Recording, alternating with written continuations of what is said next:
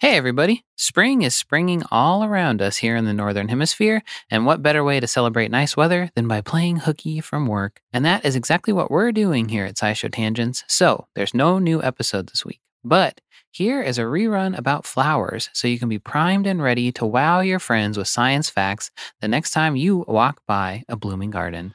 See you next week.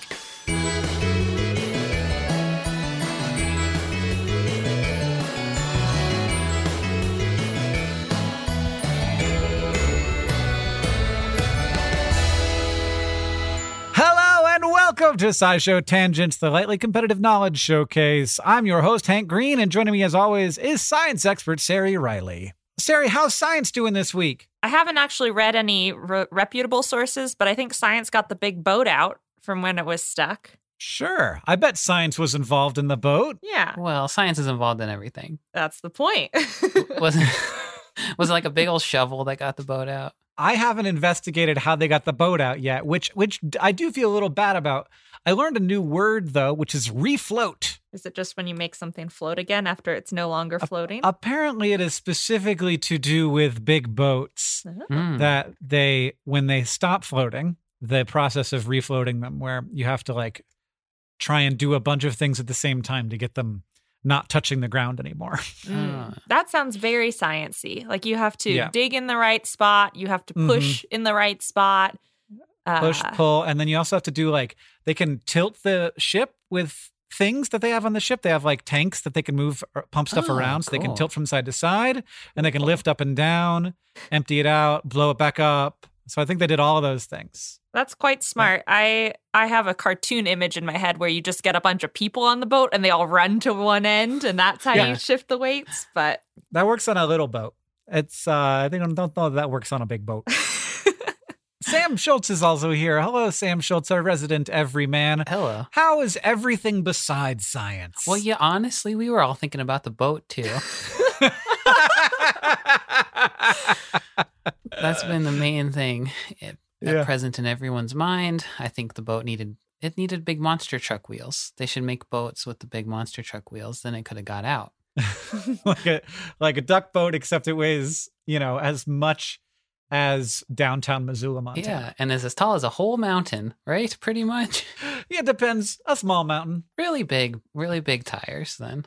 Well, unfortunately, today here on SciShow Tangents, we're not talking about the boat, though the boat might come up anyway. Yeah. Um, the boat will be like I- two weeks old by this point, though. Well, they're gonna look like it's true. I yeah, everybody will have well and truly moved on to the next thing. I do love the I loved the boat and I love every future thing that is a big deal that I can do nothing about that doesn't actually physically harm anyone. Yeah. And uh the only people really losing money uh is I guess everybody, but we're it's like a little tax we had to pay for the memes. yeah. It was our movie ticket to the real life movie called The Big Boat That Got Stuck. Every week here on SciShow Tangents, we get together to try to one up amaze and delight each other with science facts. We're trying to stay on topic, but sometimes we just spend a lot of time talking about a boat. So we'll we'll look out for that. Our panelists are playing for glory. They're also playing for Hank Bucks, which I will be awarding as we play. And at the end of the episode, one of them will be crowned the winner. Usually we begin our episodes with a science poem, but I'm going to later on present you with three different science poems. Oh. So you're not getting one now. We're getting one during our game. So we'll move on directly. You'll get your science poems later. We'll move on directly with Sari, defining our topic, which is flowers. Sari, what is a flower? It's very different from a boat, is what I've heard. they both float, so not that different. they are both they? float. they're the, they're the reproductive bits of Uh huh. of plants. That's all flowers are there for. They look really pretty, but their their biological function is reproduction. So they're like, hey, look at me, come closer, and then carry my seed away to some other plant to make the next generation. hmm Sometimes they they entice you with a smell to come look at them. They're like, Sure. "I'm stinky. Check me out." or food. Like sometimes they're just like full of food for different organisms. Like, Mhm. hey, come eat me and spread my seed. And some Ugh. flowers can self pollinate, Wow. so they just need something to go over to it to like jostle the the pollen yeah, parts. somebody please jostle me, just in case it's not windy enough. Yeah. So the pollen is sperm equivalent. Then Mhm. the egg equivalents are a little further down like the carpels form the ovaries. Plant biology was never really my thing, but I did a little Mhm. research to refresh. And then there are ovules internally on the ovary, kind of like there are ova in human or mammalian ovary. And then like those give rise to egg cells and then those are what turn into the fruit if they're if they're pollinated. You know, it would seem to me that it'd be really easy to accidentally pollinate yourself, which is the thing that a plant wants to avoid doing. It doesn't want to pollinate itself. It wants to get pollinated by a different plant from farther away. But it seems to me like like 98% of the time you're just going to get pollinated by yourself. But I guess they maybe have some strategies to avoid that. I think that some plants can be fertilized by themselves and I there's some biological process that allows the the Mhm. pollen DNA to fuse with the egg cell DNA to like become the baby plant, the Right. zygote. Mhm. And that is not always the case with self pollination. Like there is some biological mechanism in place in that it, it can't self pollinate and, and needs another one of its species to to make seeds. So I think Yeah. that that is the strategy that was evolved to prevent that. It was like, oh, well, this isn't giving us very much genetic diversity. Right. So let's make that impossible. And then those are the ones that had more successful baby plants. Gotcha. There are some plants also that alternate or depending on like the abundance of pollinators or the environment where in less successful years they self-pollinate because it's like well just Mhm. got to make things to Might as try and stay alive Yeah. and then if Mhm. they're able to be pollinated by something else then they can make more robust seeds that actually right. combine genetic information Are they actually making some kind of like physical change to self pollinate themselves? Like, do they make that decision sort of at some point, or is it just an accident no matter how it happens? They can make a decision. I, I know, for example, that some trees can some years only be only have male flower parts, mm-hmm. and some years like be female, and they can switch back and forth. And some years they can be both. And I, d- I don't know to what extent that is usual, but I know that that can happen. Okay. Yeah, plant reproduction very complicated. There are like multiple cycles that plants can go through, and I've forgotten them all. It's really about knowing that something exists, not knowing what it is. I- I- unless you have to do it for a living. Mhm. This is like this is actually how to be smart. You, if you know that it exists, you don't need to know what it is because you can look up can what Google it is. Yeah. The hard part is knowing that it exists. so let thank you, Sari, for letting everybody know that that thing exists. Now, where does the word flower come from?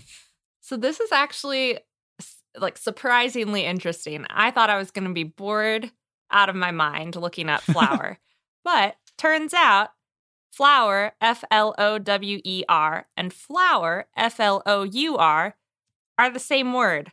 And then we Oh. just decided one day that I was like, no, those refer to different things.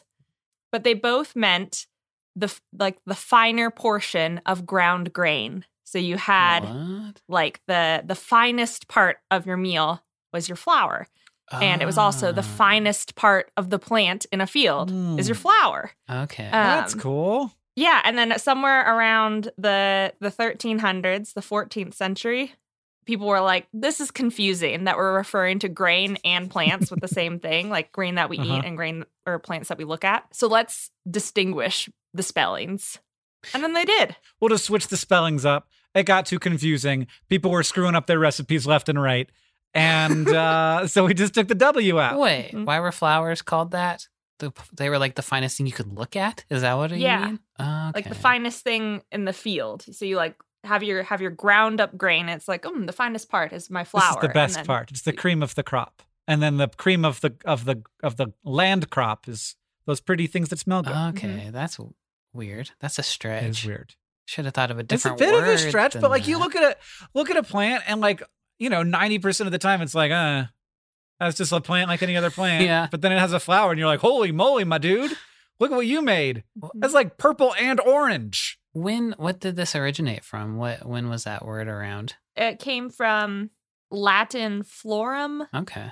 of Spanish flor from the Proto Indo European root B H E L, which means to thrive or bloom. So that's the root for flower, blossoming, bloom, like all synonyms of flower. Then we decided to call ground up grain flour. Very weird choices we've made. It is weird. We've made some strange choices over the years. And that means that it's time for some actual poetry, you guys, because we're playing a variant of rhyme time. and it's only it's not similar to rhyme time at all, and except in that it has rhymes. so this is our mystery rhyme time game. It's like rhyme time, but it's not, though it is a little bit, and we'll get there uh, in a moment. but there are many poems out there that draw on flowers and talk about flowers and use their beauty to make points about the world and about people. But sadly, there are not nearly enough poetic odes to flowers and their genes and molecules that make them good at their jobs. Not enough science, flower, poetry. So, for this edition of Rhyme Time, you will be presented with three poems that are complete except for the last word. And you will have to figure out and tell me what the last word of the poem is. Poem number one The flowers of that plant most peachy are full of reactive oxygen species. The product of things like photosynthesis can waver between toxicity and innocence, as in the case of a fungus, where, like the impostor in Among Us, what seems a solid chemical defense instead enables fungal virulence. But now it is time to switch our rhyme scheme and draw upon a cherished verse to identify this molecule that at times protects or instead makes matters worse. For roses may be red and water is dihydrogen oxide, but add one more oxygen and you'll get. Uh, how am I supposed to retain that many words? Hydrogen peroxide? Hydrogen peroxide. Okay. Oh, sorry, you were supposed to say it at the same time, but Sam obviously didn't know. How am Sorry, I Sam. supposed to I was like, this is a very chemistry question. It's more of a chemistry question than a rhyme question. Uh-huh. Uh, if you add one oxygen to water, you get hydrogen peroxide. And now I will explain to you what the hell I was talking about. Does that sound good? That sounds great. A reactive oxygen species is a byproduct of several different metabolic pathways. They show up in various capacities as signaling molecules, but they can also cause damage because they are reactive. In plants, ROSs, like hydrogen peroxide, have been associated with helping plants resist infection. But in the case of the peach plant versus the brown rot fungal pathogen, the oxidative defense actually seems to hurt more than it helps. When researchers applied the fungus's spores to the flower petals, they saw increased production of hydrogen peroxide, which then damaged the flower's own proteins and lipids, and that damage seemed to help the fungus infect the plant. And when the researchers added an antioxidant to the flower petals, they saw that the fungus was less able to infect the flower, but the exact role of hydrogen peroxide in helping the fungus infect the peach flower is still not clear. Hmm, Peaches did it wrong. The peaches did it wrong. Yes. they were like, let's I'm gonna I'm gonna hurt this fungus. And it's like, actually, I just hurt me. Oh, I think we can safely say that Sari got the point for that for that rhyme. There's three poems, but there are more chances for points at the end. Oh, so oh. Sam, oh. if you don't slay it here, don't lose hope. I think I've lost hope, but continue. There once was a beautiful orchid that wanted to make a flower kid, so it produced macrolides to mimic a bride and began a relationship most sordid. There once was a long-horned beetle that longed for a love most gleeful, and as it assessed in its romantic quest, it smelled an odor deceitful. The flower has laid down its bait, and the beetle's all in, mate. It mimics the hormone that beetles call their own to get it to, and again, I will say, all in, mate, is the rhyme you're looking for. Do you have it? Say it on three. One, two, three. Pollinate. Yay! Nice. All right, so one point to each of you. And in this orchid, uh, it uses sexual mimicry to attract the male longhorn beetle, producing a type of molecule called a macrolide that is often used as uh, by plants as an antimicrobial substance. But here, it might mimic the pheromone produced by female longhorn beetles. The macrolide here is disalactone, and it's not quite clear if that's actually the pheromone. But scientists have found that male longhorn beetles were drawn to that chemical when they coated beads with it. So it's at least attracting them in some way. Uh, and probably it's attracting them because it gets them excited because when they get to the flower, the longhorn beetle reportedly strokes the petals and even will nibble on the petals, which is similar to their normal mating behavior, and then they will ejaculate. Uh-oh. But most importantly for the flower, they carry away pollen. Uh, the ejaculation Oh. is just a little bonus for them. All right. And our final poem before we get to our more normal rhyme time. I do not know what time it is, for I am just a flower. I could not say the month or day, the minutes or the hour. But day and night are just two states that work in oscillation, and in me are a pair of genes that labs studied in isolation. And that is how I know to bloom, whether from the US or Canadian. And so my color fills your room thanks to a rhythm most. One, two, three. Circadian. Hey! I forgot the word. Good job, Sam. Thank you. So, scientists studying a plant called thale cress have known that two of the genes uh, are, that are important to its circadian clock are ELF3 and GI. There's these, these two genes. And they create an internal molecular oscillation that responds to the cycles of light and dark that the plant experiences in its environment. To figure out how those genes work together, scientists bred one of these plants lacking both of the genes and found that they were indeed not able to synchronize. Now, that last poem, the subject was circadian rhythms, which is super cool that we have these.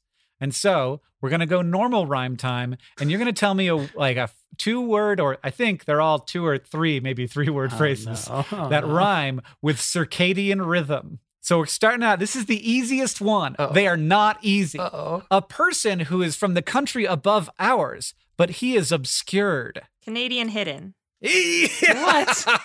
it feels so good when people get it. okay, Canadian hidden. Ugh. As you unwind this very long piece of fabric, you will notice that its color slowly changes from the beginning to the end. Uh, a long piece of fabric? like a scarf or a Even skinnier than a scarf. A thread? um Oh God, you know it. gradient ribbon.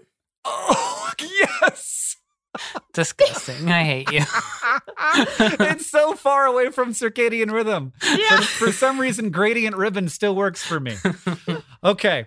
The city is uh, making some important choices regarding the building where sports are played. Stadium decision? That's not okay. doesn't rhyme. Does it No, rhyme? it's, look, it's it's hard to rhyme with circadian rhythm. I worked hard and I'm having a fun time. And finally, the bone that contains your brain breaks apart like the Catholic Church. Cranium schism. Damn it. Not even the right amount of syllables, I don't think. No, not even close. All right, Tuna's working out the points here. Sari, it looks like you've come in with six. I got creamed. Sam got creamed with three. I'm bad at these. Yeah, but like, look, the important thing is that it's fun, and also if you impress me with your fact off, you're gonna win anyway. Oh yeah, that's true. Which is what's happening after we take our quick break.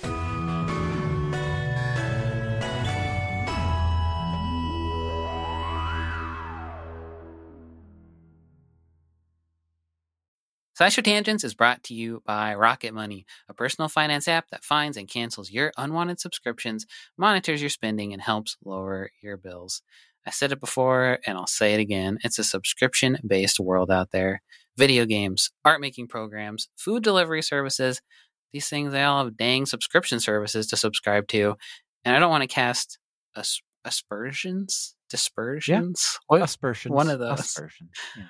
But it does seem like part of the subscription uh, business model is to get you to subscribe to something and then hope that you lose track of everything you subscribe to and just keep forking out 10 bucks a month until the sun Mhm. burns out. And you know Yeah. what? That's actually a pretty good idea on their part, but it's not such a good idea for your wallet. Your money is like a bean.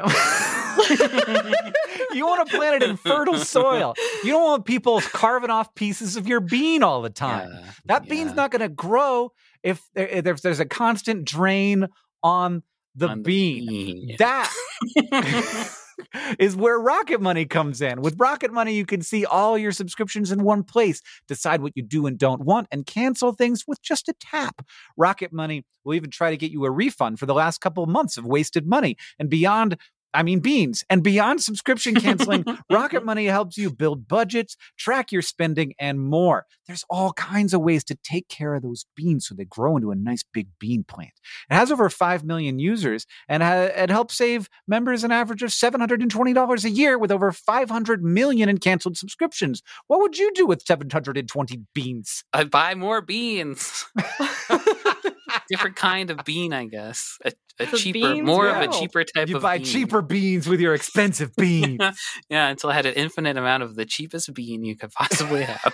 Subscription companies hate this one simple trick because you figured out their plot and now you can use that money for beans instead. Stop wasting money on things you don't use and start using money on things like beans. Cancel your unwanted subscriptions by going to rocketmoney.com slash tangents. That's rocketmoney.com slash tangents. rocketmoney.com slash T-A-N-G-E-N-T-S. SciShow Tangents is brought to you by Factor, whose ready to eat meal delivery takes the stress out of meal planning. Stress is stressful. I don't like it. Life just goes and goes and it doesn't ever stop going. There's always something else to do. And one of those things is a very important thing called eating dinner. To eat dinner, one must pick out what they want to eat and then go to the grocery store and then buy the stuff and then chop the stuff and uh, do other things to the stuff. You have to heat the stuff and put it in water. And then afterwards, you have to take the things that you heated it in and they're gross and you have to make them clean again. Meanwhile, life is still happening that all all that's building up around you. Um, this is terrifying. I'm so I never want to cook again. You're right, factor ad. I don't. I don't want to have this happen. This is unacceptable. Sometimes, uh, parentheses, all the time, uh, you just don't have the time or the energy for meal planning on top of everything else going on in your life. So thankfully, Factor is here to help. Factor's two minute meals are your secret weapon come mealtime. You can get Mhm. chef crafted meals that are better for you and better tasting than takeout delivered right to your door, ready to heat and ready to eat. No prep, no mess, no sink full of dishes, no stress. We're kicking stress out the door in 2024, and I certainly hope that's true for me. Heck yeah, factor. Kick my stress. right out the door. I'm gonna get a I'm gonna get a chest freezer just for these meals.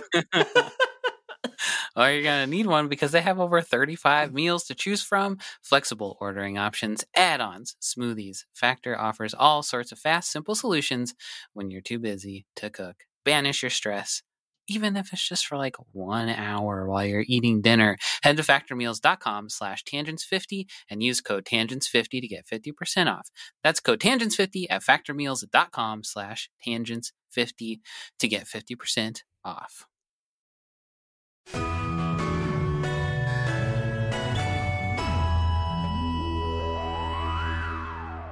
Hello, welcome back, everybody. It's time for the fact off. Our panelists have brought science facts to present in an attempt to blow my mind. After they have presented the facts, I will judge them and award Hank Bucks any way I see fit. It all comes down to what is most pleasing to me. but to decide who goes first, I have a trivia question. And this isn't about me, this is about reality. Young sunflowers famously follow the sun throughout the day and then reset at night, but mature sunflowers always face east.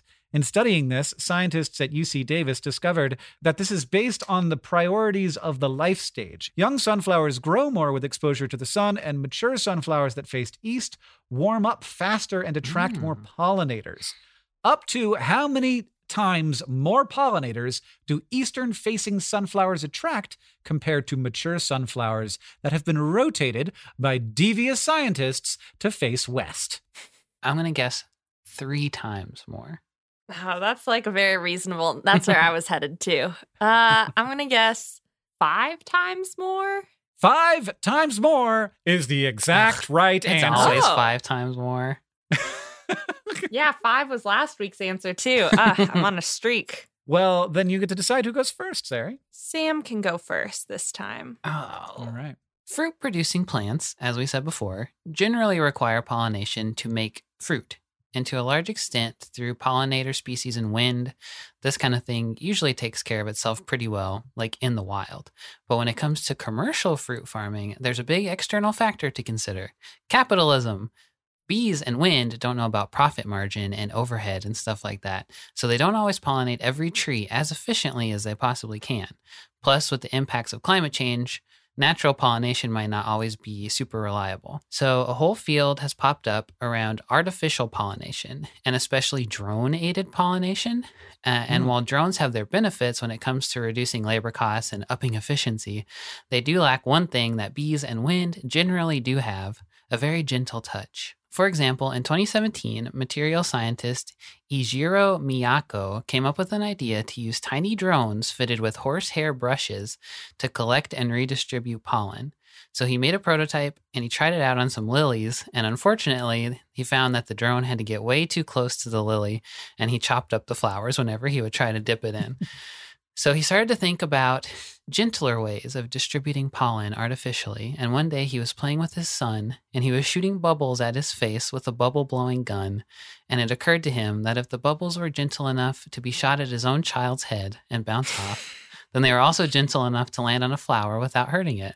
So Miyako and a team loaded up some bubble guns with pollen filled bubble solution, went to a pear orchard, and started shooting bubbles into the trees. Oh my God. So traditionally, pear farmers in Japan will pollinate their orchards with a feather brush, and it can Wow. take a really long time, and they have to collect all the pollen before they go out and mm-hmm. do it.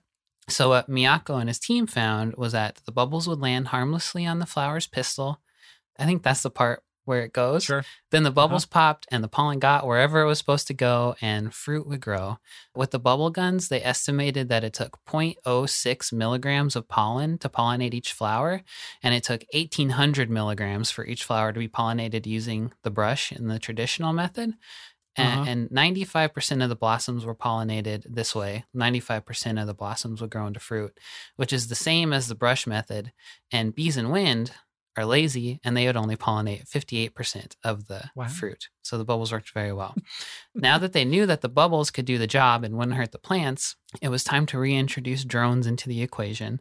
So Miyako and his team got a bubble blowing toy, and they, it looks like in the video they just taped it onto the drone basically, like a big drone. And they started practice flying it over rows of fake flowers and spreading bubbles.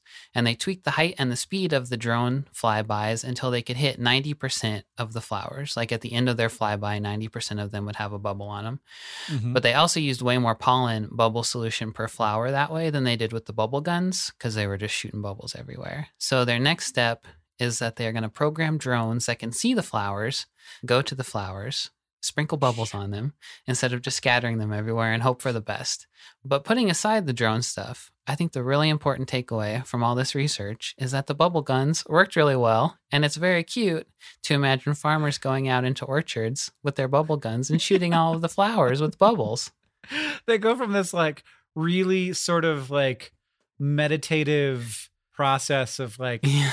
horsehair brushing doing the sex for the flower to being like pew pew pew pew pew yeah. i feel like all all agriculture should be done with bubble guns Mhm, now. Bubble-based agriculture. We're moving to yeah that they, like crop dusters should just have big bubble guns on the back of them You could really get community efforts too. It's like, come on, kids, Yeah. bubble the plants. Trick Uh-huh. kids into doing all your work for you.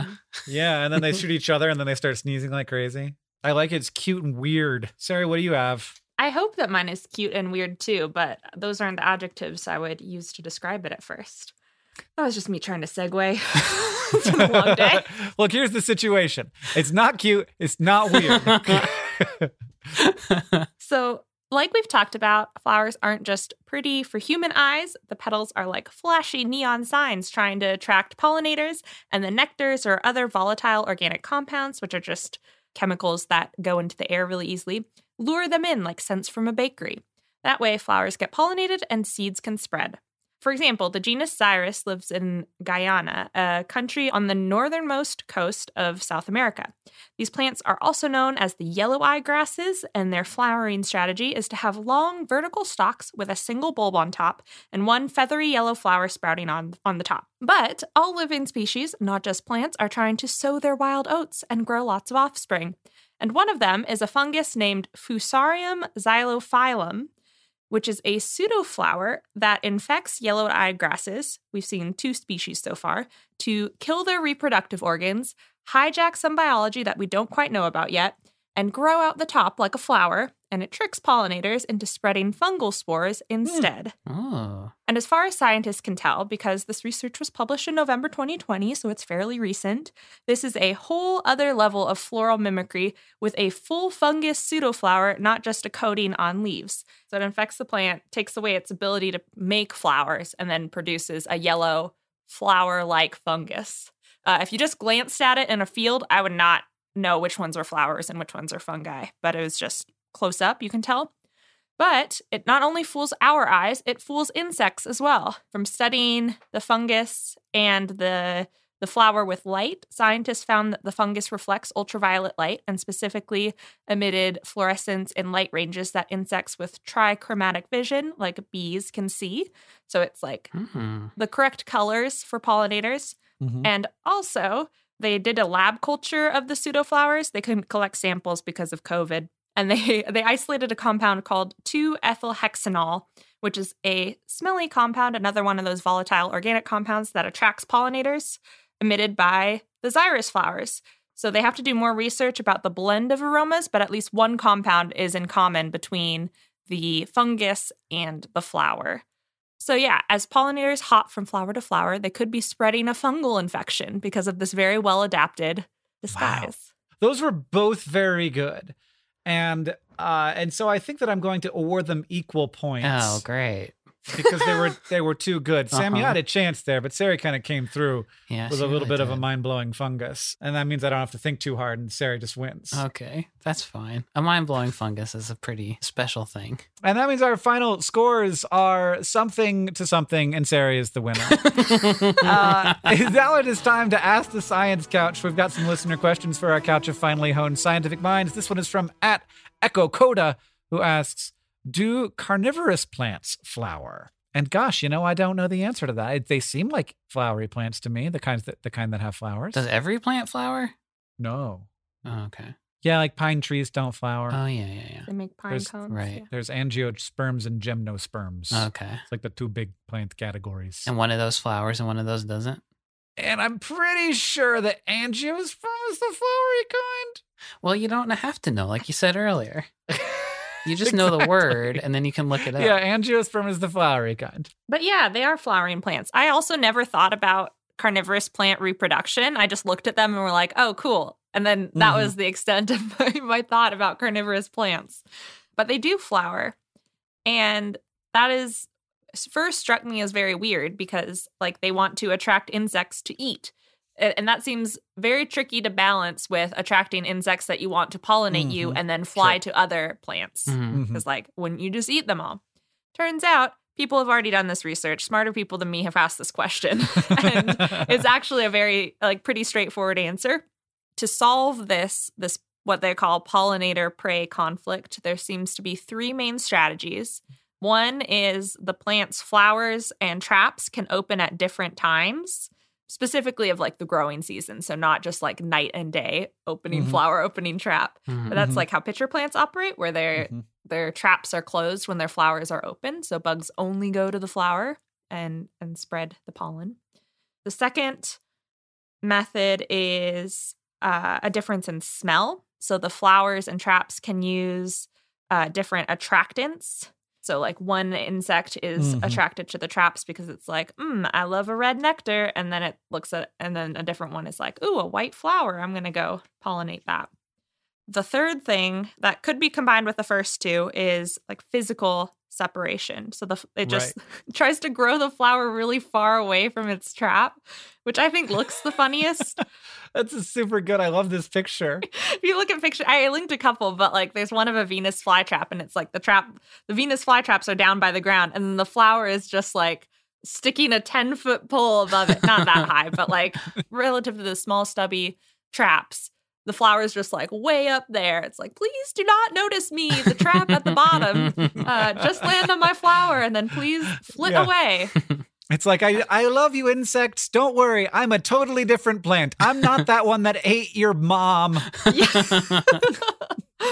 um yeah and and even more along those lines it's like different bugs see the different layers of the plant so like a study on venus flytraps found that the prey near the ground were mostly spiders and ants which are bugs Mm. that you know like walk around on the ground Mhm. but the Mhm. pollinators were mostly bees and beetles that were Mhm. flying along and then saw a flower to stop on and didn't even notice the death pits beneath them If you want to ask the Science Couch your question, you can follow us on Twitter at SciShow Tangents, where we will tweet out the topics for upcoming episodes every week. Thank you to at I May Be Human, at The Merrier More, and everybody else who tweeted us your questions for this episode.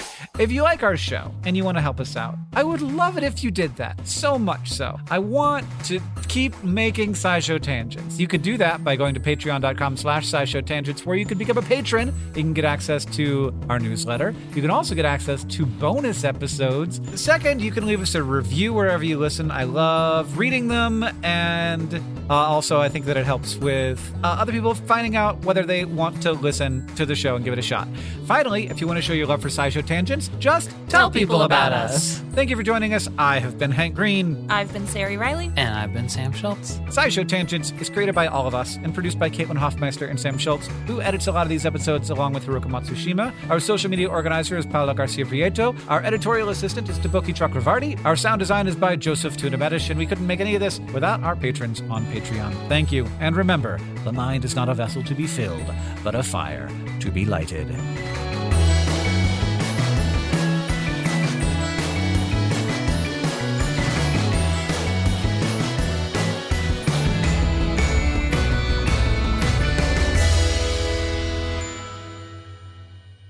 But one more thing Helicodiceros muscivorus is a lily found in the Mediterranean that is also known as the dead horse lily because it's hairy, has a tail like structure. I'll talk more about that in a second. Coming out of the middle, uh, that makes it resemble, as one paper states, quote, the anal area of a dead animal. Adding to the realism is an awful sulfury smell, which is meant to resemble the smell of a dead animal, but I suppose to attract insect pollinators. I think, okay, and here's a picture of it. I think it doesn't look so much like a tail, it looks like a poopy hanging out of its butt. And if I'm a bug, I'm going to want a poopy instead of a tail. And it does also look like a horse's butthole, for sure. It definitely looks like a horse's butthole. a beautiful speckled coat on a horse, uh, just his butthole, though. and just like the deepest, darkest hole. yes. It looks like it goes forever. And if I'm a bug, I'm rubbing my damn hands together. Can't wait to get into that. yeah, yeah. I was I thought you were putting on hand sanitizer. well, yeah. that's what the bug was doing. Just getting a couple pumps. Look, it's a pandemic. I do want to fly into a horse's ass, but I am gonna sanitize my hands first.